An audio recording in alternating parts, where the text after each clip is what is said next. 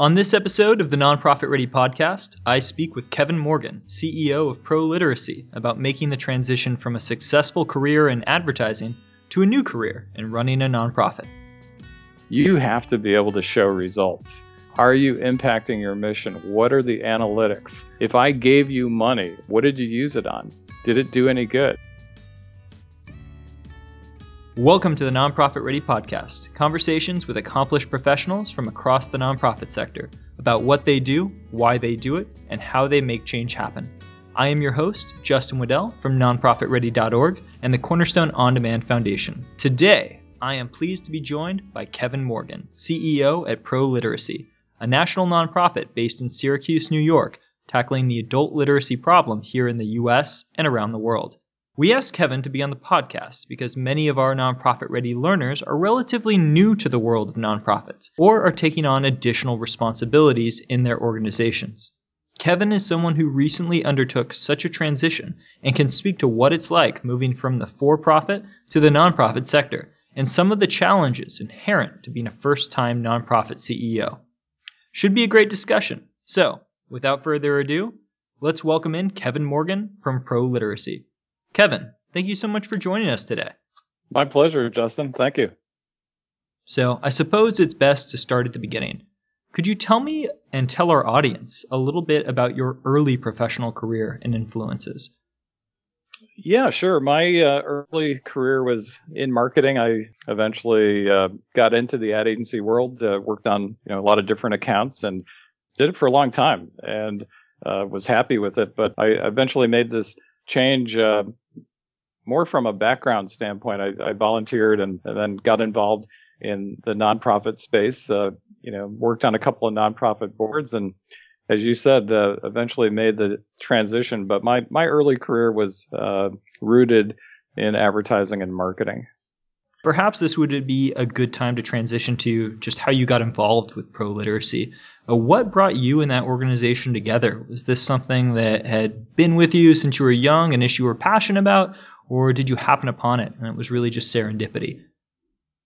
Yeah, I, I tell people I'm I'm kind of the accidental literacy guy. Uh, I was hmm. working uh, for a tech agency during the, the first dot com craze in the late 90s and uh, you know into 2000, and we uh, we had a lot of big accounts and uh, business was good. And then after the dot com crash, uh, a lot of agencies, including ours, were looking for ways to drum up new business. And the creative team I was working with at the time came up with a viral idea. And we couldn't figure out who to pitch it to. And then uh, we thought a literacy organization would be a good place to start. And at the time, there uh, there were two uh, literacy organizations. They were both in Syracuse, New York. One was Laubach Literacy, and the other one was Literacy Volunteers of America. And we pitched it to both organizations, and they loved it. They loved the idea, but they didn't have any money to do anything with it. And uh, so we kind of went on our merry way. But I was intrigued. That was the first time that I was introduced to the the issue of adult literacy, and I was intrigued by it because like a lot of people, I I didn't know the problem was that big, and I and if I did, I, I thought it was more of an international, you know, developing country issue, uh, and it was amazed that you know it's it's an issue right here in the United States. So I started to get involved at that point, and, and eventually uh, I, I had those contacts uh, with those two organizations, which wound up merging back in 2002 to form ProLiteracy uh, continued to get involved and eventually was asked to serve on the board of directors back in 2007. And what was that step like, uh, moving to the board of directors uh, from just introductory volunteering? If you've ever served on a nonprofit board, and I've served on a couple, a, a lot of times the focus of the board tends to revolve around financial issues and uh, you know the health of the organization, uh, you know, the incoming revenue streams.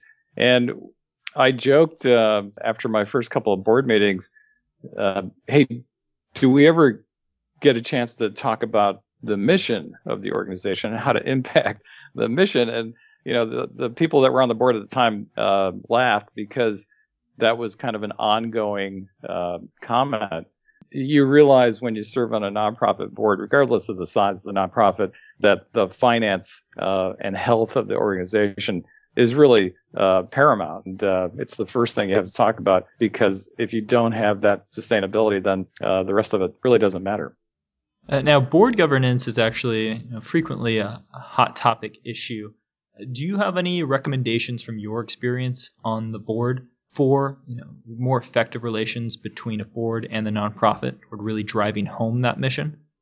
You know, I like to uh, describe nonprofit boards as a bell-shaped curve, and uh, you know, if you take the right third of the curve, you have board members who are really engaged and um, you know contribute a lot and volunteer a lot and and really try to make an impact. And then you have the middle third of the bell that um, you know they're they're periodically engaged, but you, you don't get all of their attention all of the time.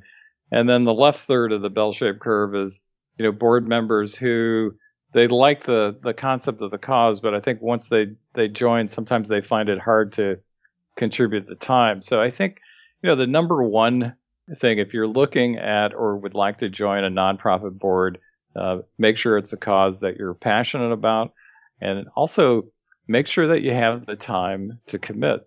Now, time, passion, effort, these are things you've obviously had in spades for ProLiteracy. Uh, for those who aren't yet familiar with ProLiteracy, can you speak a little bit more to its mission, uh, its services, and the type of people it serves? Absolutely. Our our mission, ProLiteracy's mission, is to increase adult literacy rates here in the United States and around the world.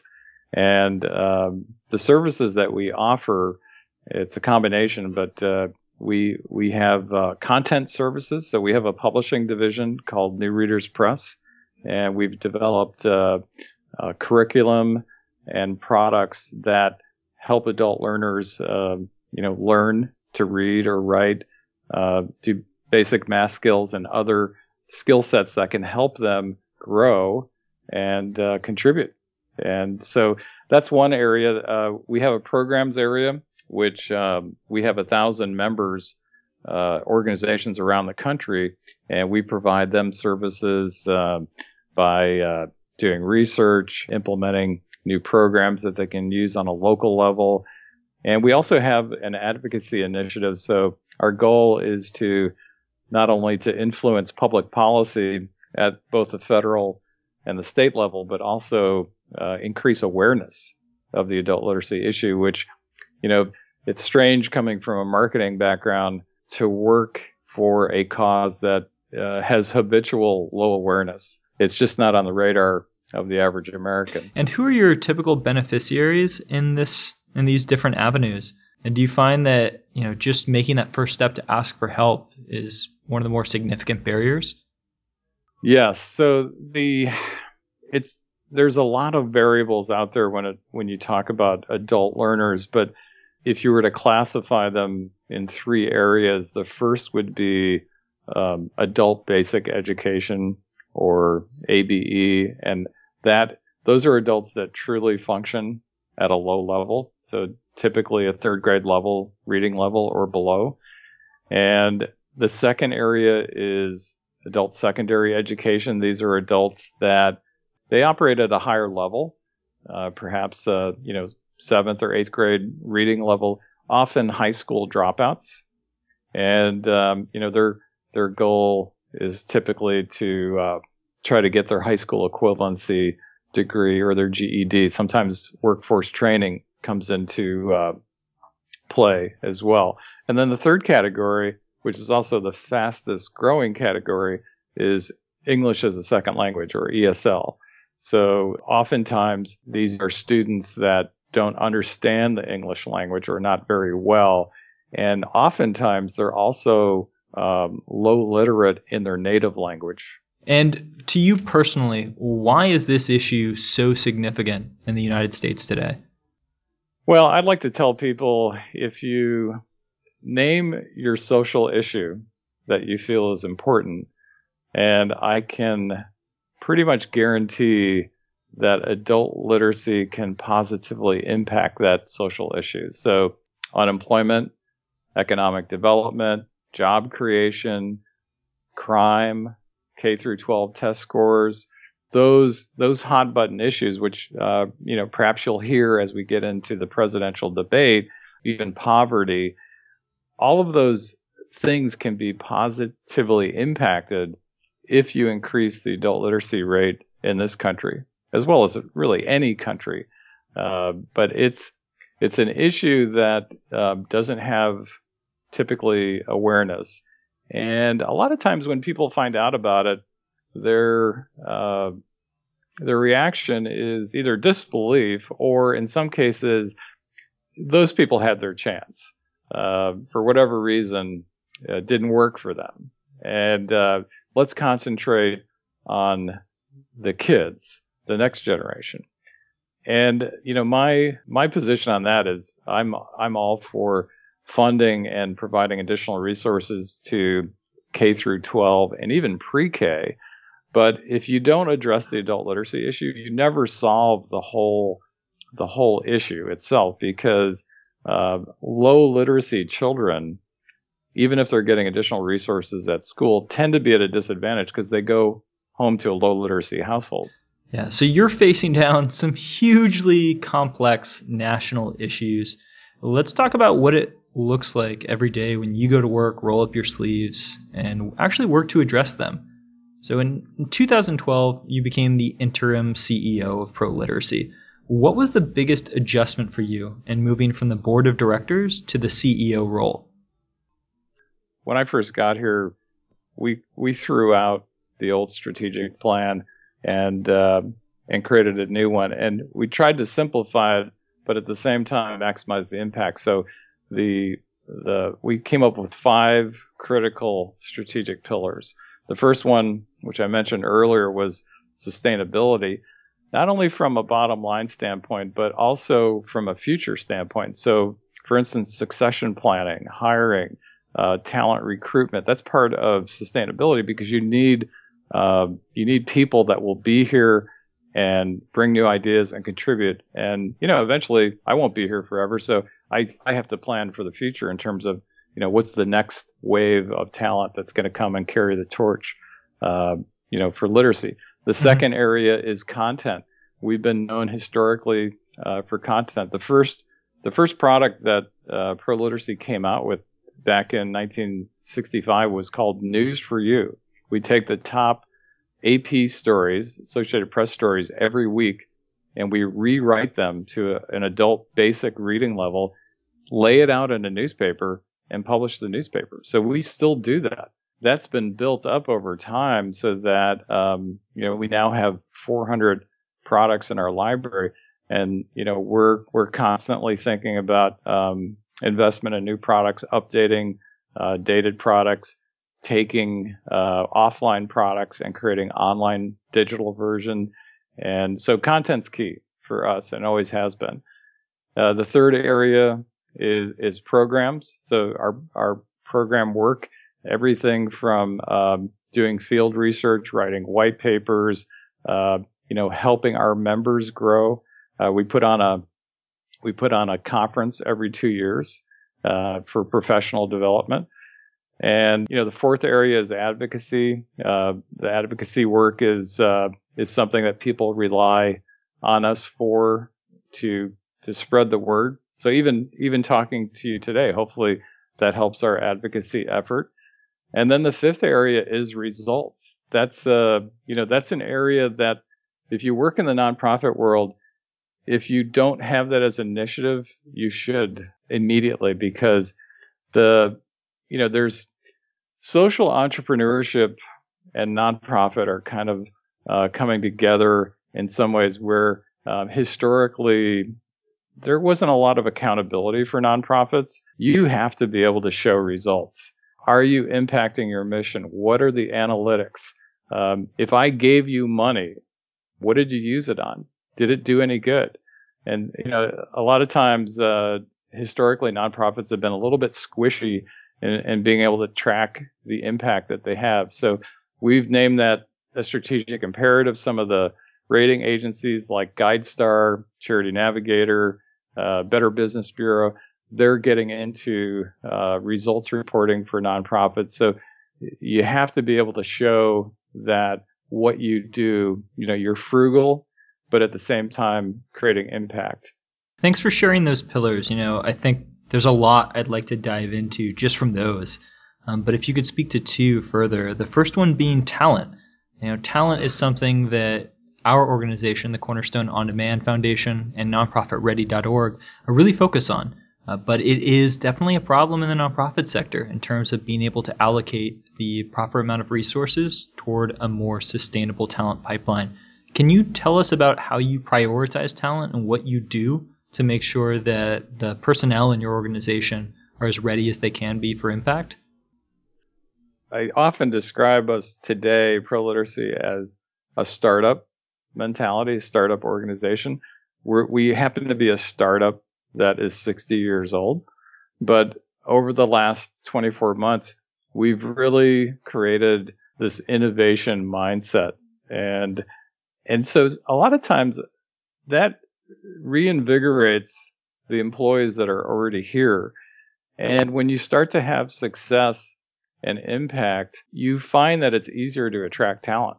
The social entrepreneurship model for me is really where you know you're operating it um, as a startup with the goal of having impact. So uh, over the last couple of years, I've been accused a couple times of running this organization like a business, to which I say guilty as charged, because you know that's the way you have to do it to attract talent and also keep the talent that you have. You you have to keep people you know fresh and motivated, and you have to facilitate new thinking. So I, I, I look forward. I, I love this uh, job right now because we're doing some new and exciting things. And I think the employees uh, think the same way. At the same time, I guess businesses in general, but nonprofits in particular, often don't have a succession plan.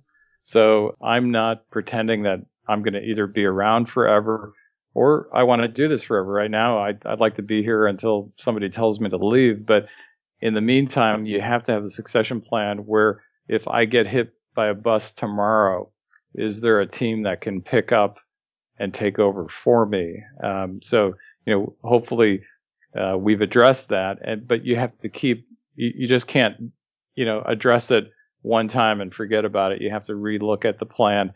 No, I think the the talent issue is huge, but at the same time, I think the the segment's evolving to the point where people are starting to realize that a couple of things. Number one, nonprofit doesn't mean you don't make any money. That's that's a common misconception. We're all about operating at a surplus and making a profit because more profit equals more mission. And and the second thing is, you know, of all the different accounts I've worked at on the advertising side, nonprofits have the ability to provide a really exciting work environment. I mean, when you think about some of the things that you look at from a for-profit standpoint, accounting, um, marketing, building a brand, uh, you know, building awareness, having customers. You, you know, every nonprofit has at least one type of customer, and building retention, and uh, you know, creating loyalty and producing results. I mean, they're all the things that you would, if you're familiar with the for profit side, when you come over to the nonprofit uh, segment, it wouldn't seem that foreign. Now, you became interim CEO in 2012. In 2014, you actually moved to Syracuse to take on the CEO role full time. When someone asks you what you do every day, what do you tell them? What does the role of CEO for ProLiteracy actually look like on a daily basis?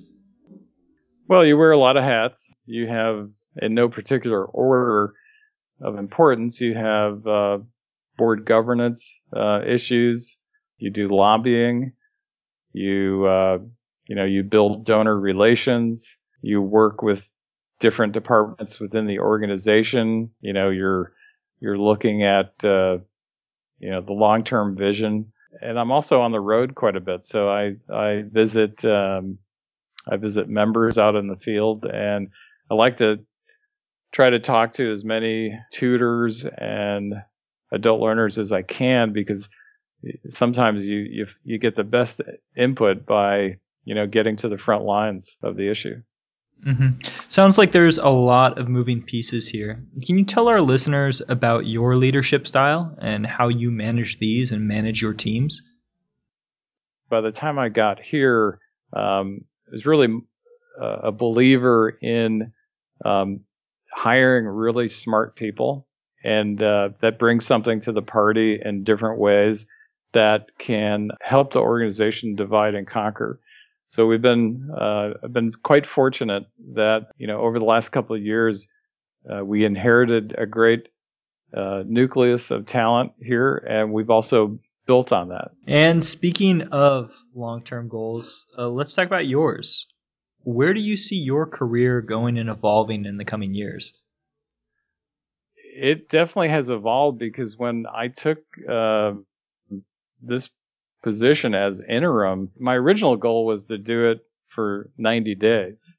And I was asked to extend that to six months, and then I was asked to extend it to, to 12 months. And eventually, uh, you know, they asked me if I would stay. And I really, I really did like not only the cause itself, but the people I was working with and our members out in the field. So it's definitely been a, a second career for me and it, has been great. So in in the I guess over the next five years at least, I'd like to stay either here or or somewhere in the nonprofit uh, space because I, I feel like social impact is is really rewarding. And um, so, as much as I enjoyed uh, the advertising and marketing career, I don't plan to go back to that. But at the same time, some of the things I worked on, ironically, um, you know we're doing here you know from a from a branding standpoint. So that in mind uh, let's drop some wisdom. What is the one piece of advice that you would offer to someone considering a transition into the nonprofit sector? Well i'd say uh, you know find something you're passionate about and um, get involved either at the volunteer level good place to start or uh, you know if you want to you know, make the wholesale change and uh, uh, find a career in the nonprofit sector. It's very rewarding and very satisfying, and uh, um, you know, you can have an impact on some of the issues that are uh, happening out in the world. So, uh, from that standpoint, if it's something that you're thinking about, I'd, I'd strongly encourage it, and uh, it's extremely satisfying. And on top of that, it's a lot of fun, and you work with great people, uh, great partners, and there's really some passionate people um, out in the field, both from you know the people that do this for a, a living and the and the people that volunteer in the space. It's, uh, I've really met some terrific people uh, working uh, in this over the last couple of years. Awesome, Kevin. You've been an amazing guest. Uh, I have loved hearing more about your career and what ProLiteracy is doing for those who are interested in learning more, where should they go? Well, you can go to our website. It's proliteracy.org. Awesome. Well, Kevin, again, thank you so much. And thank you to our listeners for tuning in to this week's episode.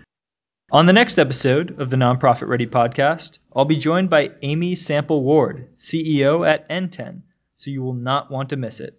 Be sure to subscribe at iTunes, Stitcher, SoundCloud, or wherever you listen to your favorite podcast. And while you're there, be sure to leave us a rating and a review. If you haven't done so already, be sure to sign up for nonprofitready.org, which includes all of our previous podcast interviews, some amazing webinars, and more than 300 online learning resources covering the most crucial job functions in the nonprofit sector, all 100% free. The Nonprofit Ready podcast is a production of the Cornerstone OnDemand Foundation. I want to thank our editorial director, Jeanette Lamb, our sound producer, Trung Nago, our executive producer, Alec Green, and most importantly, you, for listening and helping us to build the nonprofit ready community. Learn more about the capacity building services of the Cornerstone OnDemand Foundation at csodfoundation.org. Thank you again, and have a great day.